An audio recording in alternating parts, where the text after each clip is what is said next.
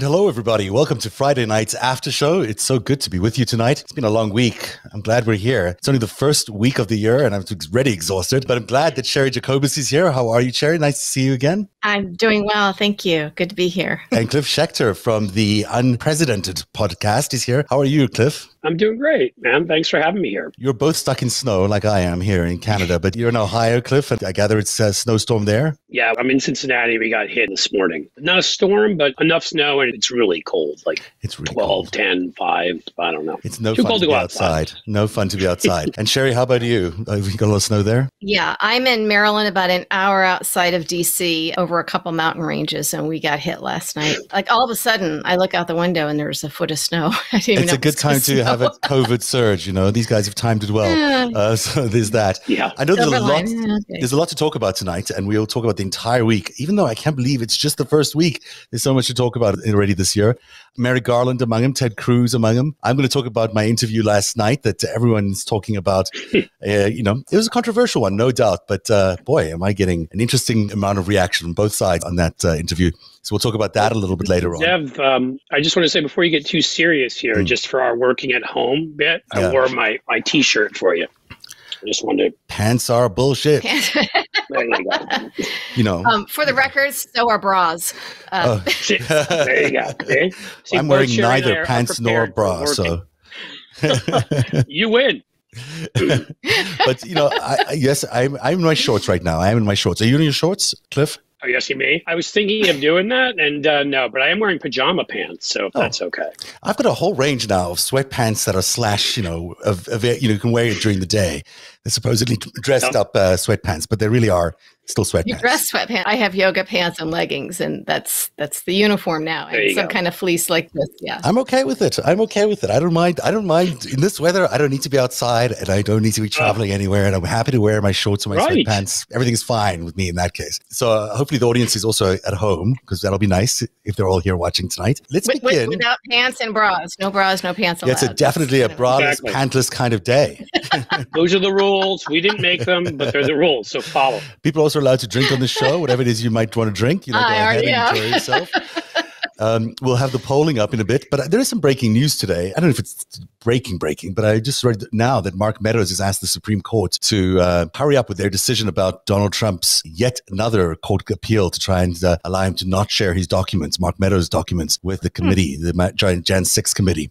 So they're obviously working in tandem over there, which is interesting. But let's talk about Probably put in big... a personal call to Clarence Thomas's wife, uh, was... you know, at Tea Party uh, overthrow the government headquarters, and uh, she put the request in. I mean, it's not just Clarence Thomas. They've got so many good friends it's on the Supreme Court these days. Work with them. You, you, understand these are former like friendly colleagues from you know decades ago. It's still so weird to me. I, you know, I knew Ginny and worked with her. So did you? It's interesting. Oh, yeah. I mean, I worked on the Hill as a leadership staffer, and so and she was with uh, Dick Armey at the time. It was during you know, the contract with American Republicans took the House for the first time in a generation. So I knew Ginny well and worked with her. Yeah.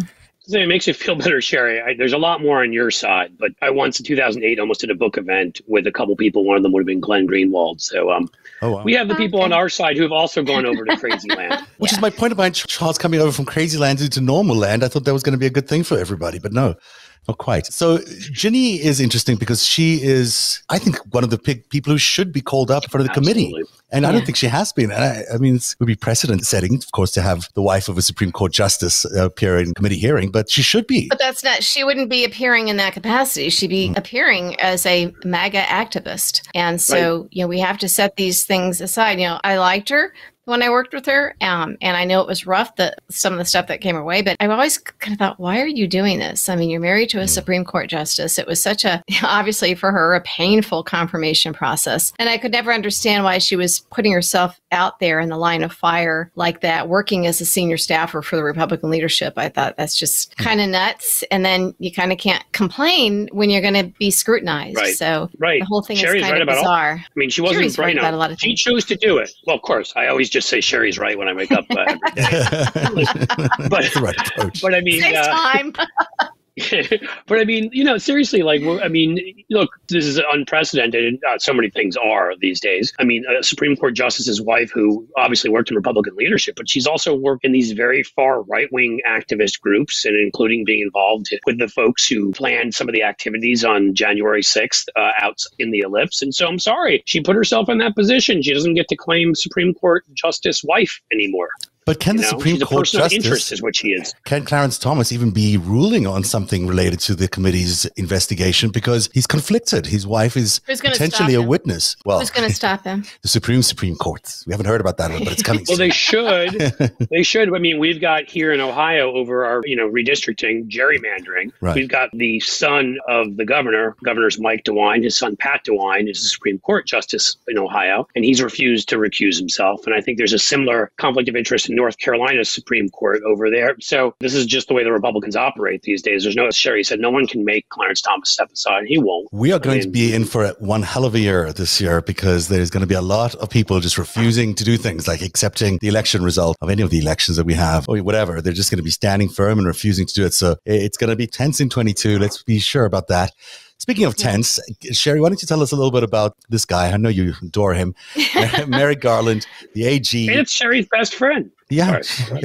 I gotta tell you though, I don't like it when people make it seem like it's personal. I don't know the guy, I don't care. I mean, I know nothing personal about him. I just know that he's not doing the job. So, you know, I'm very weary and wary of Garland fans who are a little bit too passionate about it. I can see if you want to give him the benefit of the doubt, but I don't understand why you're insisting in light of ample evidence that he's doing nothing or certainly no evidence that he's doing anything. And you've got top legal eagles expressing the same concern. Mm. Yeah, I don't understand the passion for defending him. Uh, right. Uh, because people like me, I want us to put the pressure on so that he will act. I don't think he has so far. I think the speech the other day was because of public pressure. So while pressure is like that is not supposed to work, he is a human being. That is how almost everything in life works. So I started not trusting people who push a little bit too hard on this. I think it's good to have a discussion, but as each week and the months wear on, and it's not just, you know, they will address his pace of January 6th moving up the ladder in a vacuum. But if he had acted on, say, the 10 counts of obstruction of justice in the Mueller report, which Mueller testified 898 days ago under oath to Congress, you know, he laid out 10 instances of obstruction of justice just by Trump and said that he was unable to fully prove criminal conspiracy between Trump and the Trump campaign and Russia uh, because of all the lying and all the obstruction, which is why obstruction of justice is such a serious crime and carries some pretty heavy sentences. So I don't understand. Are we supposed to be okay with this? Uh, and my feeling is they're sort of like boiling the frog slowly, is what I've said a little bit on Twitter. They mm. want us to get used to and sort of accept the fact that Trump is not going to be held accountable for at least 10 counts of obstruction of justice in the Mueller report. And if they can get you to be okay with that, they can eventually get you to be okay with Garland doing nothing or close to nothing, throwing us a bone on Trump for January 6th and his other crimes. And that's what really scares me because then you get into a position where you've got Democratic Party operatives and partisans saying you have to vote Demo, you have to turn out and vote no matter what. You can't be mad about this. And as I'm sure Cliff knows, we wish that would happen, but voter behavior yeah. just doesn't operate like that. Disappointed voters that turned out in droves, particularly people who don't vote Democrat uh, in a normal year, uh, they voted for Biden and Harris, and for Democrats in the House and the Senate, sort of um, hold Trump to account. We thought finally we get to save America and fix this and put these people behind bars and and you know throw the book at them like it should to save democracy. So if that does not happen, be it fair or unfair, voters will stay home. They mm-hmm. will be pissed off. I should tell everyone, by the way, you're seeing a poll on your screen. You can log on to narativ.org forward slash TV, where you can also comment in chat and we'll take those questions and comments onto the screen. You can also vote on this poll, which we're asking people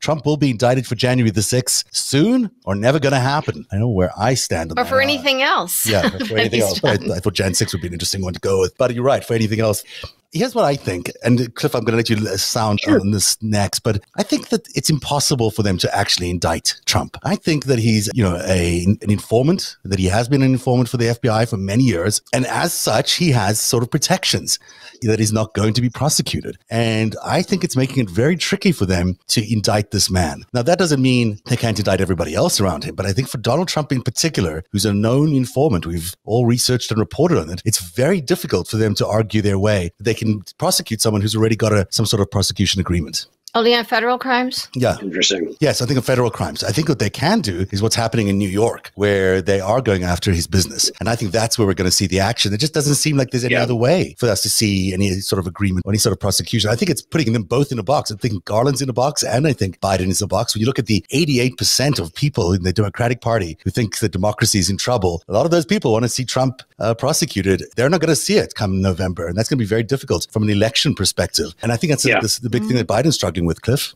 Well, yeah, I mean, let me start with saying, obviously, Cheri, I was kidding. I know that your dislike for what's going on is not personal with Merrick Garland.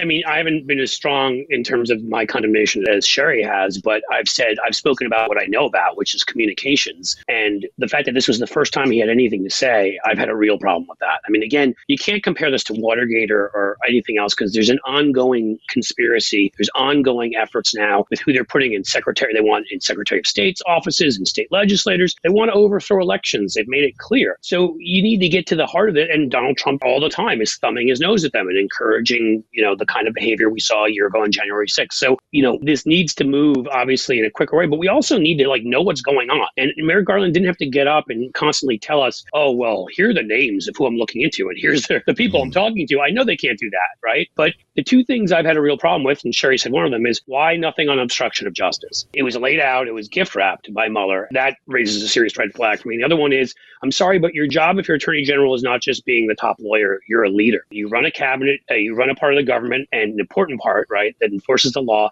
That means you need to be talking to us, you know, and he easily could have, you know, set up something every other week, every week. So we were reassured that he was doing things and he hasn't done that. So I thought his speech was certainly an improvement the other day. But if I were to tell you, you know, if you're saying overall, I sadly have to agree with both of you. I'm not confident that Trump won't be indicted. I'm not at that point, but I'm certainly not confident that he will be. And that's ridiculous to me. I do think, as you were both saying also on the state level, you know, New York AG is a position you have to run for. You have to win in a Democratic primary. It's a shame because this should be done. The importance of this is not getting revenge against Donald Trump. I hate the man, mm. but I care more about democracy. The reason this Thank needs you. to, what happened on January 6th needs to be fully repudiated with a prison sentence for the rest of his damn life is to say you can't do this stuff in our democracy. Right. And that, excuse me, that's my problem. So I'm not sure. Let me say, I'm not sure it's going to happen federally. I am pretty sure that Letitia James, they're going to take care of business in New York, and there's plenty of it with the Trump organization, you know, the foundation or whatever that BA wasn't really real foundation, but that and the business and the uh, you know money laundering comes into play in New York. I hope there'll be indictments in D.C. I'm just not sure. Right. You think Georgia could also be a place where there's some sort of action? That's we'll right. See if that happens. Um, right. When you look at the at Biden's speech yesterday, did you guys uh, watch his speech on Jan 6th in the morning? I thought he was a you know very different tone that he'd ever struck. I saw before. it after the fact. Uh,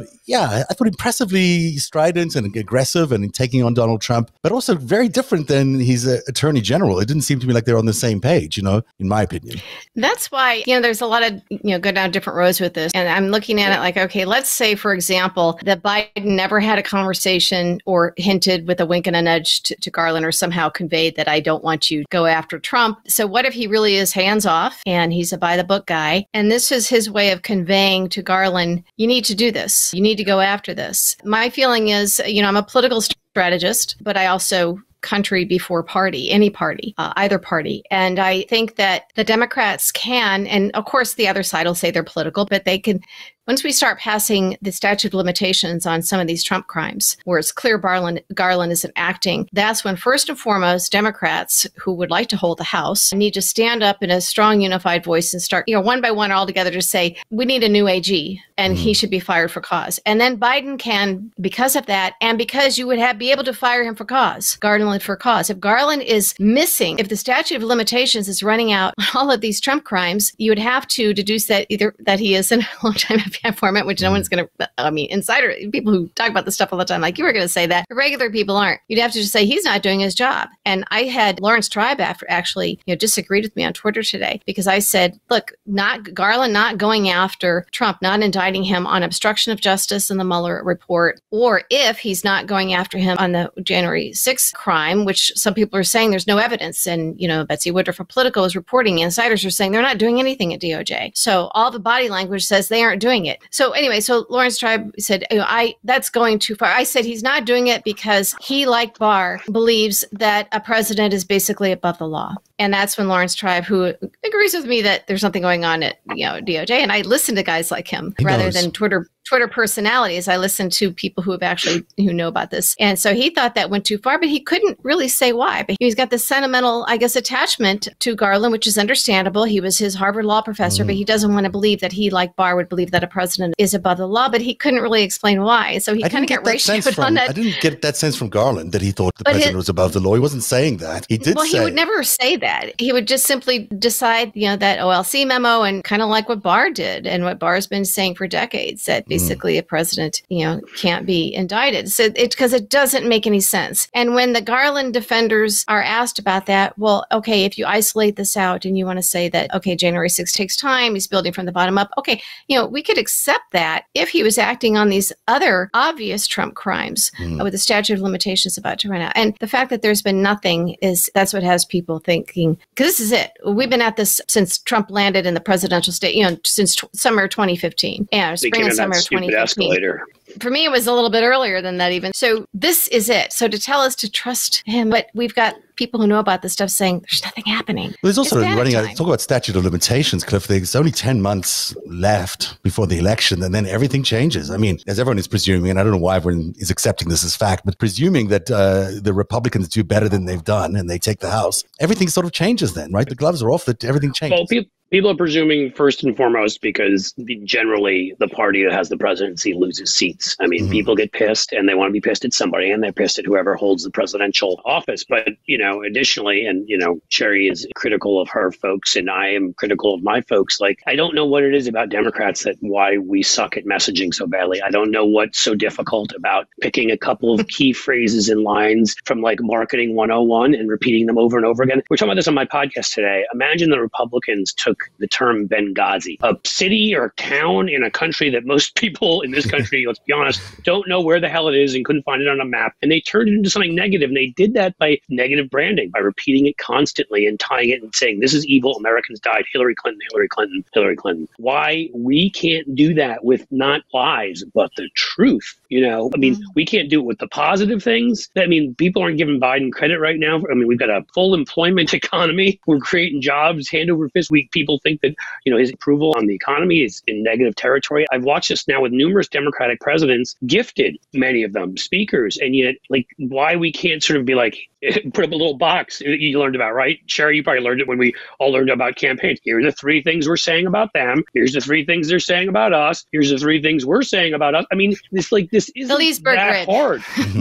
yes, thank you for that. This isn't that hard, and it just drives me insane because if we could do that, and we were willing to make it about the major issues. And also, that's the other thing is, you know, we're timid by nature, we're cautious. We're willing to go out there and say, you know, in plain language, they are a danger to democracy and all the reasons why. I've summed it up, I think I said on this show before, the party of COVID, corruption, and coup. I love that. All the ways I say it all the time failed. now. In fact, when I think about how to position things, that's always the first thing that comes to my mind is those three words. thematically, the yeah, and, and we know exactly we know exactly what you're talking about. Rather than build back better, like the whole thing, you, you, don't really know what that means. What you just says says what it is. You have to say what it is, yeah. even if right. just and, happen and, to be catchy. But even if it's not catchy, you have to tell people what it is. Correct. And you've got your themes set up. And then under those themes, you now have primed people. I'm sorry, I don't want to talk, take too much time here, no let everybody else in. But once you've primed people, as you know, with those themes, then the next time a Republican comes out, you know, the Texas Republican Party today, you know, tweeted out masks are dumb. Bunch, mm-hmm. bunch of uh, high level people they have running the Twitter account there of the Texas Republican Party, by the way, not children. But, you know, when they tweet that out, you can be like, well, of course, because this is the party of COVID, corruption, and coup. They think it's okay if your grandmother dies of COVID. They don't care. They don't want you to wear a mask. Everything you can fit into those themes. And when they do, I'll say just quickly, the coup stuff, obviously everything from January 6th to these lone wolf attacks on people, you know, with guns to everything else from right wingers, you could fit in that. I do think you could, quote Donald Trump, put up a wall when the election comes around in 22 and say, these are the stakes. If, you know, yeah, you want to be pissed and whatever, but you want to put them in power. Here's what they will do and have done to democracy. Here's what they have done with COVID. Here's their attacks on the economy and their corruption. Make your choice and make it a, a referendum. Mm-hmm. Maybe this is related is also the one thing that Biden did badly the other day that we still do is we always make it about Trump. It is not Trump. It is their entire party. It is Marjorie Taylor Greene and Lauren Boebert and Madison Cawthorn and Ted Cruz and Josh Hawley. And I mean, like, I go on naming these just repellent figures. Mm Mm. Now I'll shut up and let uh, Cheri. Cheri ask. no, I actually wanted to ask you. I wanted to ask you a question, if that's okay.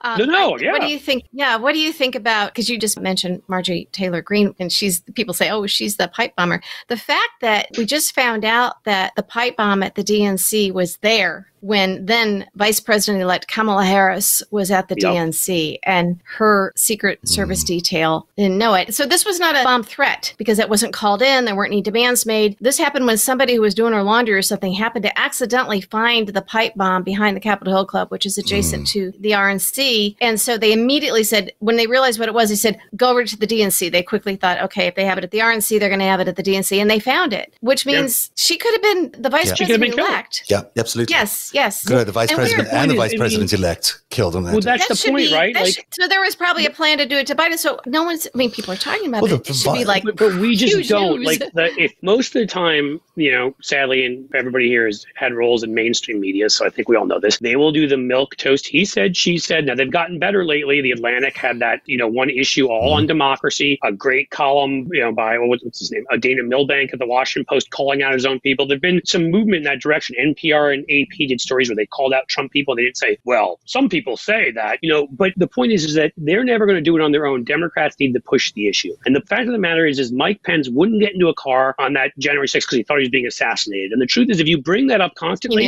it also creates a wedge for them. Because how does Mike Pence answer that? How does Donald Trump answer that? You probably lead Donald Trump to be pissed at Mike Pence. You cause, but you're also letting people know how dangerous this was. Why aren't we telling people constantly that there are members of Congress who are in there who are, you know, as Adam Kinzinger said, was it him or Pete Meijer? That were crying. They thought they were going to die, mm-hmm. you know, that day. Why aren't yeah. we telling them that there's a pipe bomb there for Kamala Harris? Like these are terrorist acts. These are the people that went and tr- wanted to kidnap Governor Whitmer and her people and kill them. These are the people that you know. I mean, there's so much there. So they're not going to stop. That. They're not, they're not going to stop, and they're already talking about uh, if Republicans win the House, they're going to make Trump the Speaker of the House. He don't want to be Speaker. He's not going to do the job, mm. but it puts him second in line to the presidency, and you know what that means. And that yeah, of course, look at the assassination, three times yeah. as many Secret Service. Right. Yeah, I mean, look, yeah. the, so the climate of fear and intimidation. Who thinks that, that sounds like hyperbole is just. I mean, this is what we're up against. Trump will become president because they're going to take out Biden and Harris. And they've, the, ar- they've already yeah. tried. Yeah, the climate is quite shocking. I mean, really, when you think about what's happened to the American political climate in just the last few years, is stunning. You know, and you see it in the polls, even where four percent of Americans now think it's okay to commit political violence if you lose an election or whatever it is. I mean, that's four percent. That's very high. No. It's very, very well, high. That's four percent in a country with over three hundred or yeah. four hundred million guns. Yeah. So that the problem is, is that if you have that percent in a sane country that mm-hmm. regulates firearms, but in this country where people can get their hands on all sorts of things, yeah, that's really scary. We've had yeah. Gabrielle Giffords shot and almost murdered. You know, we had Scalise on the Republican side. We've had other folks who've been threatened to the point I brought up Whitmer before and others. I mean, this is not an unusual thing, and about 99.8% of it's coming from the right. So the fact of the matter is, is that maybe we should tell people that. I mean, and on January 6th, look- there was an attempt to take the entire Congress and the and the right. vice president, and you know, no one seems to think that that's very serious on the Republican side at all. And I think that they probably had plans to do something to Biden that day that we just haven't that we don't know about yet. Could be discovered if they had pipe bombs. They, were, they were going to take out Pelosi. They were going to take out Pence. There were plans during the inauguration as well. There were plans that they we don't know what they were, yeah. but they were planning something. Uh, the polling so far seventy was that five percent say that Trump will be indicted for January the sixth soon. Twenty five percent of you God, think I hope they're right. going to happen. Some comments from people on the chat room. It's at narativ.org forward slash TV. The DOJ will never go after Trump. The fear of civil war is a very real thing. Yeah, I think we agree with that. That's probably very likely. Could Trump have secretly self pardoned himself so he can never be charged with anything? I don't think it's self pardon himself. Can he? Uh, maybe, but I don't think so. There were debates over that. Mm. Again, I'm not a lawyer. I certainly don't I can't imagine the founders or anyone writing that in. You know, yeah, just pardon yourself. I mean, it seems to go against everything, like all the checks and balances they were trying to put in place. Right. I think it just feels like he's pardoned because of his uh, he's you know not able to be prosecuted because of his informant status. I mean, I think seems to be or, the or if they're logical. just not doing it. Yeah. Well, and if Garland simply isn't doing it because he's sort of a, is either afraid or he's of the same mindset as Barr that you can't really do that to a president or former president, you can't indict them. That essentially is a pardon, and that's where you know if Biden lets that stand and does not fire him, forget about yeah. the fact that all they'll say is was being political. They're always going to say be political. You can't worry about what they. That's say. right so right. that then he and Democrats who take it too and don't stand up and say fire him, you know, what voters who voted for them mainly for this will say you're essentially pardoning Trump. His thug allies in his family. It's possible there are so many crimes. They have the luxury of waiting for the most egregious ones to wrap up. That would be the insurrection conspiracy. They don't really have that much time because the election is just around the corner and everything changes. I think, you know, I think we realize how serious this next election is going to be. If you were building a crescendo of drama, like for an hour long TV movie or something, yeah. you might do that. But I don't know any legal reason for doing that. For waiting to the last minute. Yeah. Somebody's asking. putting it all together, really so Mike it really Pence, is dramatic. It is really dramatic. We're going to be. It's going to be a dramatic year. Does anyone know how Mike Pence really feels about Trump? He could be the one that has enough info to keep Trump from running again ever. I just don't get him. But his staff is cooperating. We heard today that his staff is cooperating at a much higher interest level than anyone else. So, um, you know, someone Good. in there is certainly helping. I don't know. Do you, do you have any sense, Cheri, of what uh, Mike Pence thinks of Trump? No. I mean, he, you know, certainly kisses his rear end in, in public, but all we know really is what we know of last January 6th when he wouldn't get in the car, when he knew, and when he and his staff were temporarily locked out of their offices in the Capitol. Mm. You know, their, their key cards didn't work. You know, who knows? I mean, he certainly has to know what's going on. He's either afraid or he's under the delusion that he can still, you know, be president one day and save the party. He'll be left with standing. He'll scoop up all the Trumplicans, and it's just. I mean, I don't think they like him very much, but uh, we'll see. Um, I mean, they Susan is saying, let's him, see so Pence. No, test- I don't think they like him. Susan is saying, let's see Pence testify before the January 6th committee in prime time. That would be interesting. I don't think we're going to get to see it, but it'd be interesting. You think a fly will land on his head while he testifies?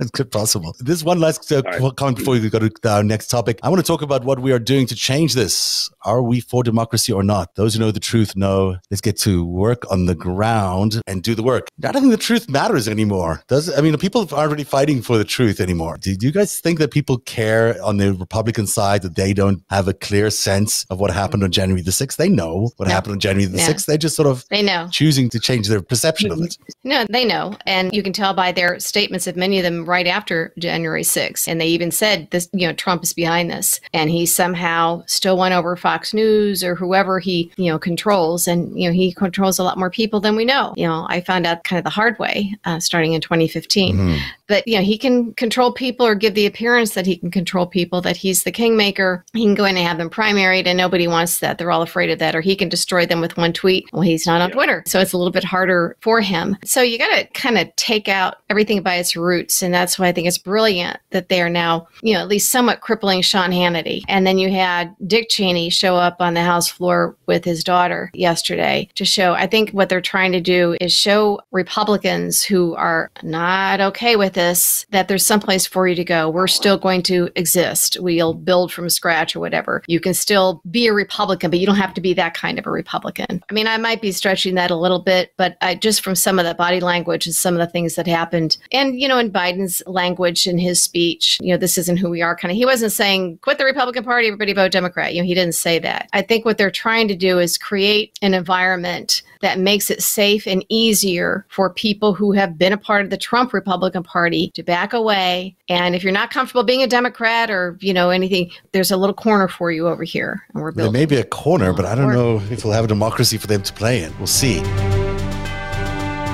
Thank you for spending your time with Narativ and stay tuned. There's much more to this conversation in our next episode. Narativ is made possible by viewers and listeners like you who join at patreon.com forward slash narativ. Join today and support truly independent journalism. Patreon.com forward slash narativ.